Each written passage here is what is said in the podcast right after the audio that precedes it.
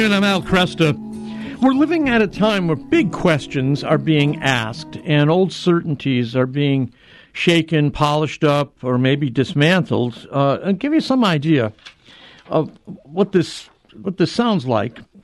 This is a little piece, a little bit, from the YouTube channel Unbelievable. It's from 2018, and there's a debate going on between a Christian theologian named Andy Bannister and Peter Singer, the philosopher, I think, at Princeton University. And during the debate, the host brings up the first paragraph of the preamble to the Universal Declaration of Human Rights, which says, "Whereas recognition of the inherent dignity and of the equal and inalienable rights of all members of the human family is the foundation of freedom, justice, and peace in the world." Well, Peter Singer responds in this way. First, we should look at this term dignity for a start, and say all humans are supposed to have this, whatever it means, right? So all humans includes those who are, let's say, anencephalics, right? An anencephalic is an infant born with only brain stem, with no cortex, with no capacity for consciousness. An anencephalic will not smile at his or her mother, won't recognize his or her mother, presumably is not capable of experiencing or feeling anything at all, but that is a human being, same chromosomes and so on. Now compare that with a chimpanzee or a horse or, choose your favorite non-human animal, if you like. Why should we think that this human who can have no experiences has more dignity than the chimpanzee or the horse or the dog who can respond in so many complex ways to their environment? So essentially you would contest the statement, quite simply, all human beings are born free and equal in dignity and rights. There are some... that's right. Yeah, there are exceptions. So what you have there is, again, calling into question a definition of what it means to be human and questioning even what is meant by the word dignity of the human person. My guest, O. Carter Snead, has just written a book, What It Means to Be Human, in which he undertakes to come up with a public bioethics that can help us through some of these real great problems that we're facing in the world of American public moral decision-making. It is called, the subtitle is The Case for the Body in Public Ethics. Carter's directs the De Nicola Center for Ethics and Culture at the University of Notre Dame. He's their professor of law and concurrent professor of political science, also a member of the Pontifical Academy for Life, and a fellow at the Hastings Center. And Carter, great to have you back here. Thanks. Good to join you again, Al. It's always a pleasure to be with you. Now, we're living at a time when the people of the United States and Western Europe are dealing with problems of major public significance, dealing with procreation, pregnancy, babies, illness in which you waste away, clinical trials that people are pushing for, patients who are afraid of what doctors might do to them. You've got the dying and the dead. And we all think that somehow we can resolve these questions, and indeed there are many brilliant men and women who argue and debate and all this, and those debates go on, and then politicians come along and legislators come along looking at those debates, and they try to cobble together legislation. But one of the things you point out at the very beginning of the book is that as important as these questions are, we are dealing with a very incomplete, non-comprehensive vision of the most important term in this discussion, and that is the word human. Well, what does it mean to be human? Tell us a little bit about the history of this. Did we always have such a disagreement on such a fundamental word? Yeah, no, it's a great question. The book makes the argument that the question of what it means to be a human being is actually at the core of the richest understanding of any area of law and public policy, but it has special consequences for public bioethics, which is the governance of science, medicine, and biotechnology in the name of ethical goods. And the history of American public bioethics begins in the late 1960s, early 1970s, with a series of scandals, all of which involved the exploitation of the weakest and most vulnerable among us by the elite and powerful and strong. I cover three particular examples the landscape, the historical landscape for how we got to where we are. And it's always been true. It's always been true that the question of what it means to be human has been at the core of these disputes. And frankly, ignoring the fullness of human experience and what it means to be a human being has kind of been the explanation for our persistent failure to protect the weakest and most vulnerable. So those three scandals involved research involving human subjects that chronicled by Dr. Henry Beecher in a New England Journal of Medicine article in 1966, where he described 22 experiments in which very elite and eminent research organizations, including the federal government, including Ivy League schools, pursued very, very exploitative research interventions with human subjects, and in almost every single case, save perhaps two, didn't even secure meaningful consent from the subjects. And the most egregious of what I'm talking about, there were two particular examples in which that were especially striking, one of which was the injection of hepatitis into intellectually disabled children at a state home called Willowbrook on Staten Island, and the other is injecting live cancer cells into patients, many of whom are suffering from senile dementia, at the New York Jewish Chronic Disease Hospital. And these are cases in which, you know, basically very powerful entities who had the best intentions to derive, you know, important generalizable knowledge to help the common good, just exploited these folks who were basically invisible, who had no capacity to speak for themselves or to defend themselves. Wow. The same was true in the second scandal involving poor African-American sharecroppers in Alabama, in Tuskegee, Alabama, where the U.S. government conducted a 40-year study of syphilis without telling these poor sharecroppers what they were doing, didn't ever provide them with any medicine to even alleviate their to give them antibiotics, even though that became standard of care in the 1940s for syphilis, and systematically lied to these folks, deceived them, exploited them.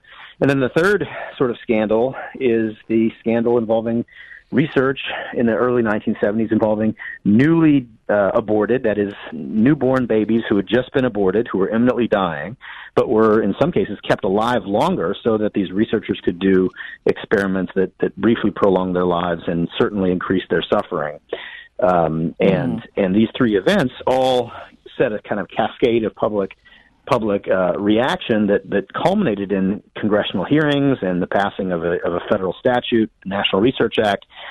But the problem with that law, in some ways, is that it focused on autonomy and self-determination as the principal goods to be vindicated and the principal protections for people taking the form of informed consent. It assumes that a person is capable of the kinds of intellectual activities that make consent possible, or someone who's acting freely in their circumstances, not being coerced by systemic racism or by circumstances of incarceration, which was the case with some of the research subjects in the Beecher article, to exercise their free will in a full way. So it's this flattened vision, as you said in your introduction, of what a person is, reducing the person to their will, to their desire, to their capacity to have experiences, to their capacity to forge their own pathway in the universe.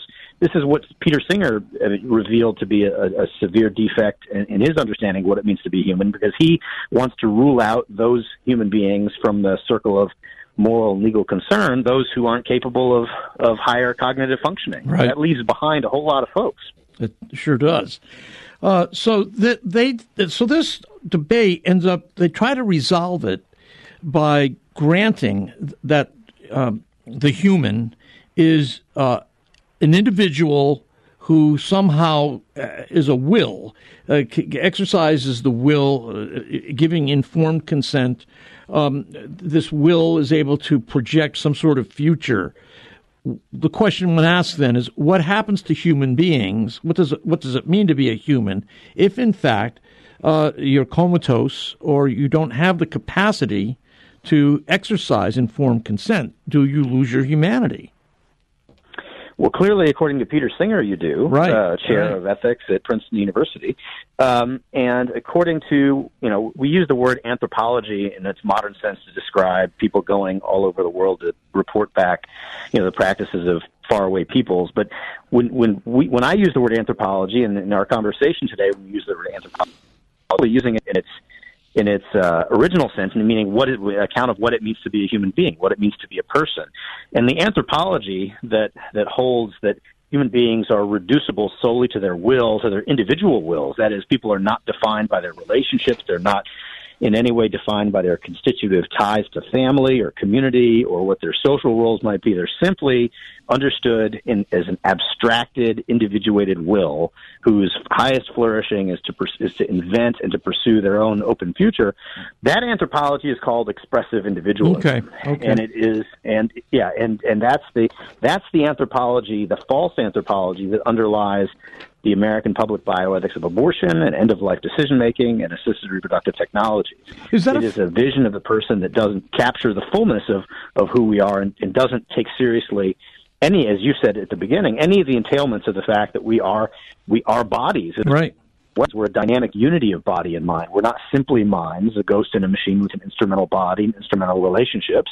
We are, in fact, a dynamic unity of body and mind, and our embodiment has certain kinds of inexorable realities, like our vulnerability, our mutual dependence, and our subjection to natural limits.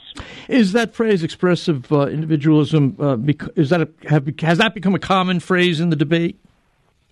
You know, it was an important phrase. It was originally coined by Robert Bellah in 1985, author of the 1985 classic Habits of the Heart, American social scientist who studied 200. Who went out there and interviewed a bunch of Americans and asked them who they thought they were and what they thought their flourishing was. And what he found was precisely this self-understanding that he dubbed expressive individualism. And then philosopher Charles Taylor at McGill University in Canada further deepened this, and expressive individualism is, I think, has a kind of an important term to understand this. Hold it there, Carter. We'll be right back.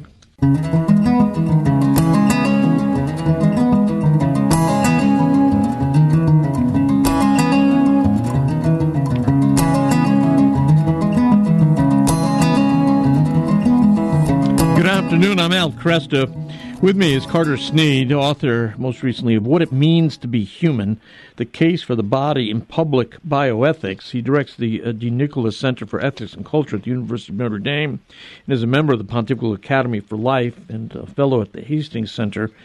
We're talking about the problem in American public bioethics. It becomes a notable field in the late 60s, developing out of some real problems detected in the late 60s.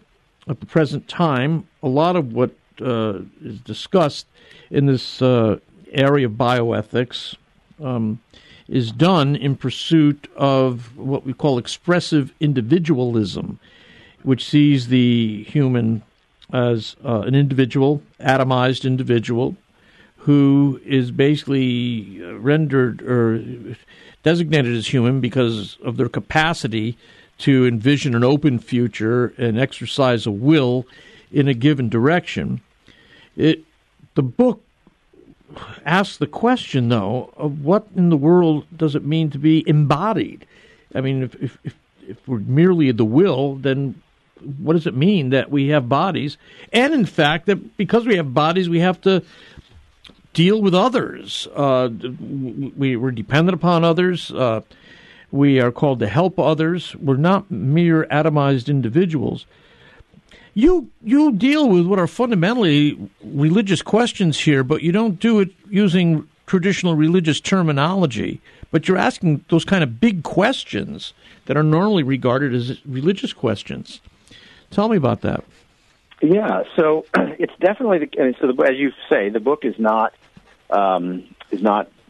doesn't take a religious perspective. It's not. I'm Catholic, of course, and profess the Catholic faith. And everything in the book that I argue is certainly consonant and coherent, consistent with the truth that the faith affirms. Obviously, in fact, the Church's view of who a person is said sort of more concisely and more beautifully than I say it in the book, which is they were made in the image and likeness of God, and therefore have the obligation to love our neighbor as we love ourselves, and there are all kinds of consequences that flow from that. I mean, Mother Teresa said it more beautifully than I could also, and she said that the reason we don't have peace, or if we have no peace, is because we've forgotten that we belong to one another. Right. And the book is basically a long argument for the proposition that we belong to one another, precisely because we have we live our lives as embodied beings. Now, your listeners might wonder, what on earth does this concept of anthropology have to do with law and public policy, right?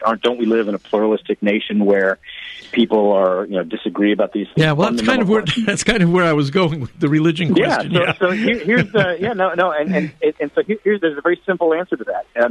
At Notre Dame Law School, we teach our students that the richest way to understand law and policy is to drill down into the normative structure and ask the question of what is this law for? What good is it seeking to pursue? What harm is it seeking to avoid? And that puts you in a position of understanding whether or not the mechanisms of the law are well designed to advance those goals, or if those goals in their first instance are good or bad. And we do this as a democratic republic in the United States. We deliberate about these things.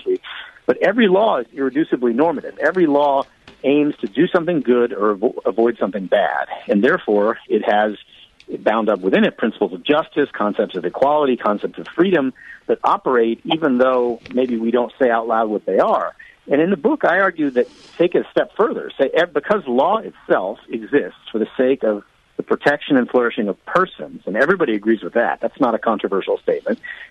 My insight is that means that the law has to have an underlying assumption about what a person is. Right. Because if we don't know what a person is or what a person's thriving consists in, then all of our laws are going to be arbitrary and capricious at best. Because if they're meant to serve persons and to protect persons, then what do we mean? How do we? It's not just about, by the way, drawing the boundaries of the moral and legal community to say when does life begin. Of course, that's an important question. But even the question of who you and I are. Right? Who are we? People who are sort of, we get a lot of consensus for the proposition that you and I are persons across the ideological spectrum. But the question still is, who and what are we?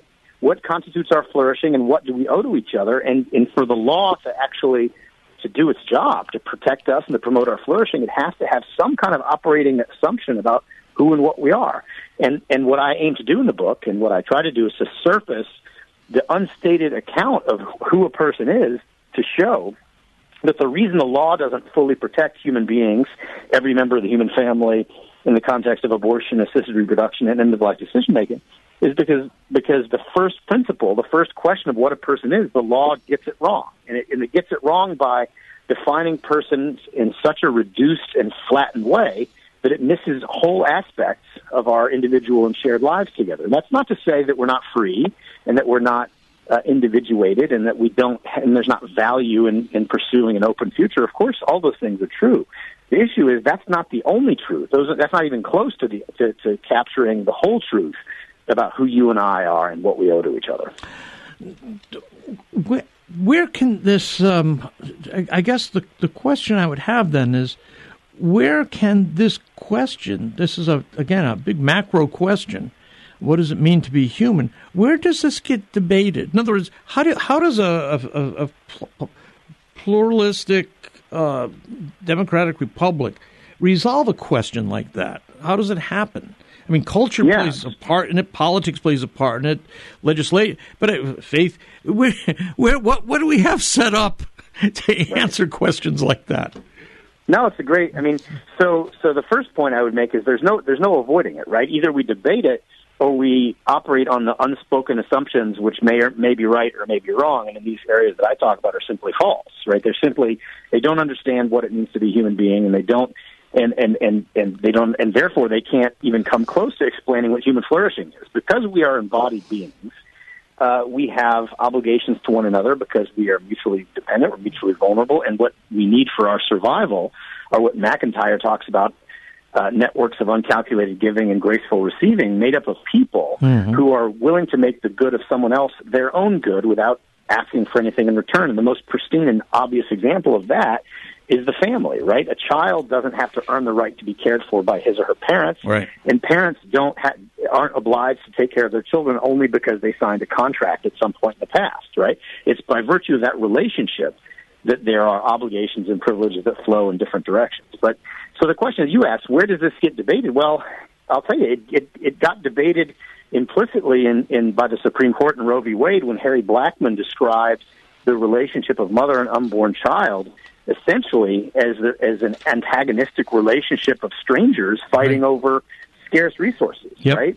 Fighting over the body of the mother. And that's, if anybody who has either been pregnant or has been the beneficiary of a pregnancy, that includes everyone who's walking on Earth today,